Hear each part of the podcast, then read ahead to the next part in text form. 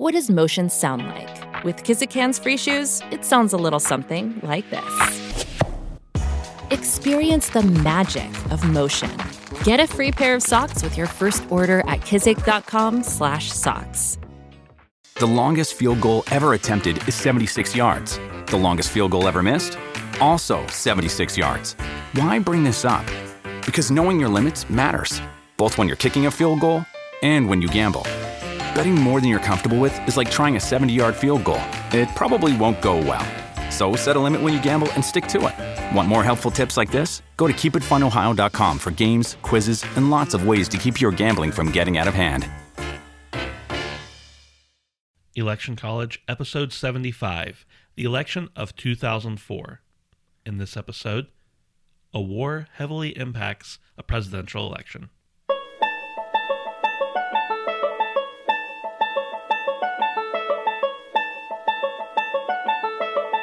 Let's throw a political party.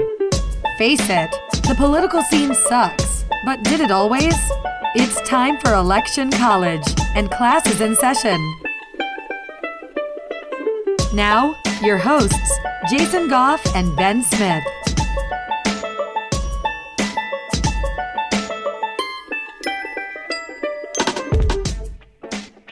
Jason, uh, George Bush, barely the president, but the president nonetheless, right? Yeah, he's now one of the most popular presidents at the time because of 9 11. We mentioned after the hotly contested election results in 2000 that really 9 11 was the thing that brought some unity to the country. Yeah, and then including in that uh, unity is Bush's approval ratings 90%. Yeah. He had 90% approval in the country. That's something that, well, most presidents never see ever. it's Right. like George Washington was the last person to have a 90% approval rating, I'm pretty sure. The attacks happened, and then the nation went to war with Afghanistan and, and really against the Taliban and uh, Osama bin Laden at large. And it kind of all happened real fast, real crazy, acted swiftly, and there's lots of uh, debate out there about different things. But what we know is that there was a war, and the president was super popular. Yeah, so Bush handily gets the Republican nomination because, well, my goodness, if you have 90% approval after the 9 11 events, uh, you've got this wartime role that W has embraced. Um, he's not finding any serious challenges at all to secure the Republican nomination. There was one guy, the senator from Rhode Island, Lincoln Chafee, who I was like, eh, maybe I'll challenge Bush. Maybe we'll get him on the anti-war thing because that might be starting to become a thing now. But then Saddam Hussein gets captured in 2003, and everybody likes Bush again. So it, it didn't really go over well for Chafee. right. So by the time March rolls around, Bush clinches the number of delegates that he needs for the nomination, and he accepts the nomination on September 2nd. And Dick Cheney, you're coming with him again. Yep. So how about the Democrats? We should move on to them now, I think. Yeah, the Democrats bring everybody in. It's like They're like- 14,000 Democrats running for the office. yeah, you have John Kerry. He's a senator from Massachusetts. You got John Edwards, senator from North Carolina. There's Howard Dean, who is the former governor of Vermont. oh, sorry. not yet, not yet. and he's the uh, the front runner at this point. And um, Wesley Clark, who's a general or was a general from Arkansas. Al Sharpton's there. Joe Lieberman's there. Dick Gephardt's there. Um, Lyndon LaRouche is back. Man, there's more too. there really is. I mean, even uh, Dennis Kucinich, who um, was probably the most liberal, I would say, candidate, he's like, I'm going for it. Yeah.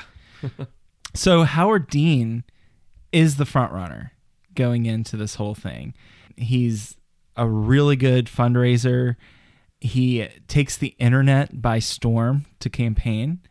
Um, he's getting all kinds of individual supporters, which become known as Deaniacs. and he he was pretty pragmatic. Uh, he's a centrist during his time as the governor, and he was just very popular and dare I say charismatic. Yeah, absolutely. The general I mentioned, the four star general, Wesley Clark, he wanted to run. He announced his intention for the Democratic Party primaries, and he really was all about patriotism, which, do you remember 2003? Patriotism is at an all time high. Yeah, you had a flag for your car, didn't you? I don't think I did. Oh my but, goodness. Um, I also didn't have a car, so Oh, okay. Well, Everybody had those American flags yeah, waving from their cars, and uh, you still see a few cars yeah, absolutely, uh, from that era. Pretty much, you had an American flag sticker right. or something. His only problem was he wasn't really all that charismatic. Oops. He got a late start, so he didn't have a whole lot of details in his proposals and his plans, and it, it showed. So even though he might have been a very serious, good contender, it just didn't work out for him. Yeah, you had John Kerry, and he didn't have as many endorsements as Howard Dean, but he had the machine behind him, and uh, that whole thing of super delegates for the Democratic Party. Basically, if you are an establishment Democrat, you're going for Kerry. Yep, basically. Going into the primaries, though, not everybody agreed with that. He was kind of seen as being in trouble. He fired his campaign manager.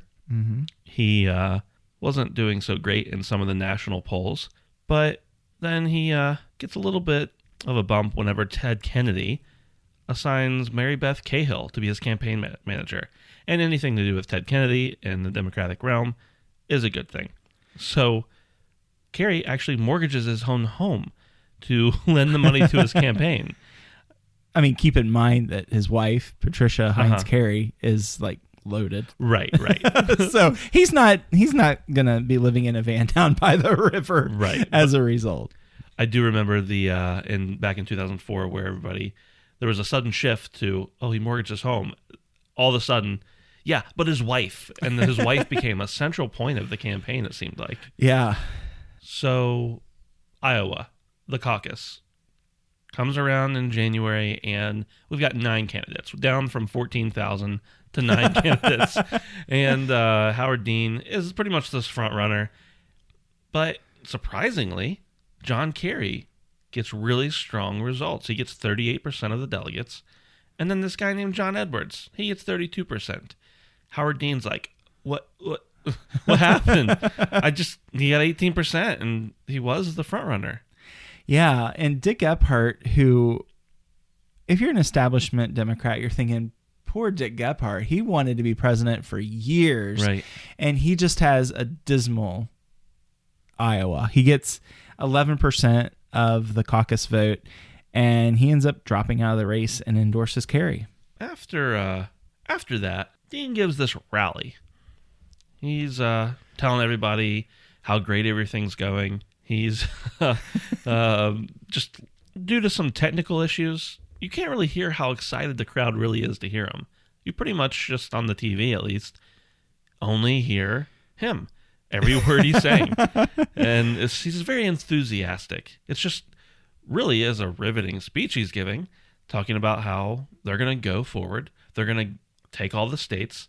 They're going to sweep everybody in the primaries. and he's mentioning every state by Right. name like he's I mean he's really good yeah. he's shouting every single state and then then he then he then he just shouts. Jason mimicked it earlier a little bit, but it's the Dean scream, and this is what it becomes known by the press. The people who were there like, "Oh, I didn't even notice anything. We were being so loud. I didn't I didn't hear it until I got back to my hotel.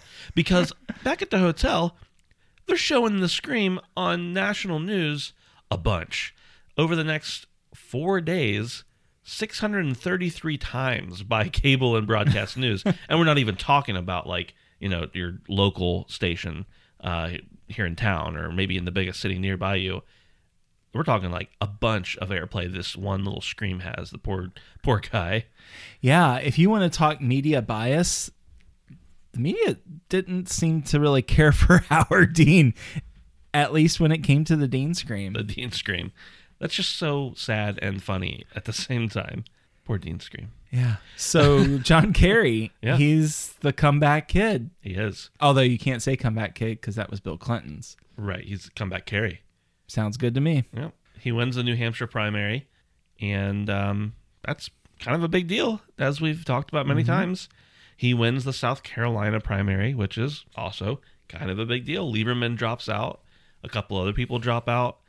Everybody else drops out except for uh, John Edwards. Yeah. And South Carolina rolls around and John Edwards wins because he was born in South Carolina and is the senator from North Carolina.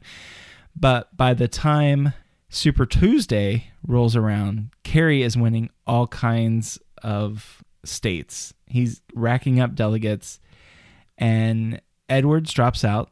Howard Dean drops out. Everybody is dropping out. Well, except for Kucinich. He's like, I'm hanging around for a while. Well, and Sharpton, you know, Well, never. I mean, he would never drop out. never. He's still running.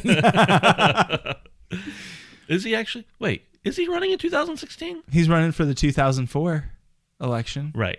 But I meant in 2016. No. okay. Because it wouldn't surprise me. I should have just sounded more confident. Yeah. We could have gone with that. Yep. So, the Democratic National Convention, they gather in Boston on July 2nd. and uh, it goes pretty well for John Kerry. He wins the nomination and selects John Edwards as his running mate because why not? He's pretty popular as well. And there you go. There's your ticket for the for the Democratic National Convention. And interestingly enough, this young guy from Illinois, the the senator from Illinois, Barack Obama, gives a uh, the keynote address, and you know, people start noticing them. Yeah.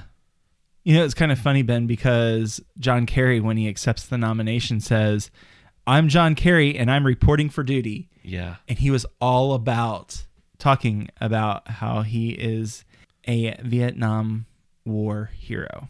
Right. That's going to come back on him in one way or another here soon. Yeah. So Bush headed back to the general campaign. Bush is all about national security. He says that he is a decisive leader, and Kerry is a flip flopper. Yeah. And flip flopper becomes a really prominent term in 2004 because it's been around, of course, before this, but flip flopper as a derogatory campaign slogan has never really been used. So there were numerous things that Kerry had said in the past, which, you know, some of them maybe were legitimate criticisms and others were misunderstandings of what he said, but it just made him sound like he couldn't make up his mind. Yeah. So Bush makes him out to be a Massachusetts liberal, makes him out to be a flip flopper, and it's working. Yeah, Bush is like, uh, he gets on the phone, calls his dad, and says, "Okay, what did you do? How did? What kind of tactics did you use?" And you know, HW is like, "Say the word liberal." Yeah. Everybody who is all about Bush, remember he's still popular. He's got the traditional values going on. He's got the hard stance on terrorism. He's got the we captured Saddam Hussein thing going for him. Um, he he's doing well in the polls. yeah. Uh, of course, uh, we mentioned how after September 11th, we're talking 90% approval, and then the ratings start to go down. Um, they do go up a bit when combat operations begin in Iraq in 2003. And then, after, like we said earlier, uh, Saddam Hussein is captured in December of 2003. And Kerry's supporters are like, hey, buddy, your approval numbers are dwindling because anti war sentiment is starting to rise. Speaking of war, remember how Kerry had talked about how he was a veteran of the Vietnam War and, you know, kind of a big deal. Yeah. Well, there's this group, the Swift Vets, and uh, a Swift boat is the kind of boat that's used in combat, but the Swift Vets and the POWs for Truth that came out and said, you know, John Kerry, remember all the stuff he said? He's not all he's cracked up to be. He got some Purple Hearts. They're not all they're cracked up to be either.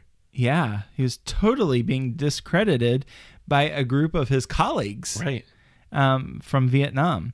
And the Swift boat veterans become pretty prominent when convention season rolls around. So when the convention is held in September, the swift boat vets come on and they say, "Hey, vote for this guy," meaning Bush, Right. because he is the wartime hero. And this gave Bush a very comfortable margin. So you have go through the debates that are typical, and then right before the election, four days before the election, in fact, this is an interesting turn of events. A videotape from Osama bin Laden uh, is broadcast, and it's addressed to the American people. And basically, bin Laden mentions, you know, hey, remember 9 11? Um, uh, haha, Bush, you didn't kill me yet, basically. And Bush's lead skyrockets. Well, I shouldn't say skyrockets. It definitely goes up over Kerry, and he takes more of a lead just days before the national election. Yeah, it's quite the October surprise. Yeah. I want to talk about a few of the things that we remember most about the 2004 election. Yeah, let's do that. So flip flop because Republicans said that John Kerry actually did vote for the $87 billion before I voted against it. and then also swift boating, which we all know is because of those swift boat veterans. And that's used to describe to this day a harsh attack by a political opponent that is dishonest, personal, and unfair. Yeah, I see it still used in media, like um, the show The Newsroom. Um, they were using it in a satirical way, but they were talking about different candidates that got swift boated, or actually, it wasn't even candidates that got swift boated. I saw it recently in uh, a fiction book, I believe. Somebody said something about being Oh. swift boated, so it could be anything. But yeah, that's definitely a pretty quick popular phrase that, that came about. Uh, Joe Lieberman, I remember him saying he he, he had Joementum, and um, that's just kind of a funny thing to say. I mean, I know he meant he had momentum, but Joe Lieberman, funny guy. Yeah. How about those results, Ben? Hey, George Bush wins. Yeah, he wins 50.73% of the vote with 286 electoral votes. yeah, this is not a landslide. It's also not really all that close when it comes down to how many million votes there were separating, but it's way closer than some we've seen. and It's way further apart than others, of course.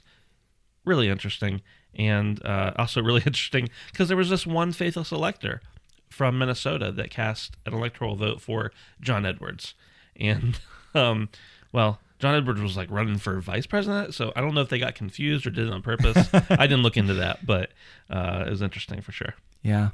Ben, you know what is really cool? What's really cool? It's really cool when people use our Amazon affiliate link because it really helps us with the hosting and all it takes to produce Election College. Yeah, so if you want to head on over to electioncollege.com slash Amazon, anytime you go and shop on Amazon.com, you won't see any difference. It'll be the same old Amazon you know and love. Uncle Amazon, I like to say. And uh, your cousins Ben and Jason will get a little bit of a cut. Yeah, and while you're on the internet, because that's the place to be, be sure to hop over to iTunes and give us a star rating. We promise it won't take that long, but if you really want to show us some love over there, give us a review. We guarantee that we read it and appreciate it. Absolutely. Go ahead and interact with us as well on our social media channels by looking up Election College, and you can find us wherever you like to hang out on the internet, I suppose. Yeah, and we'll see you next time. Thanks.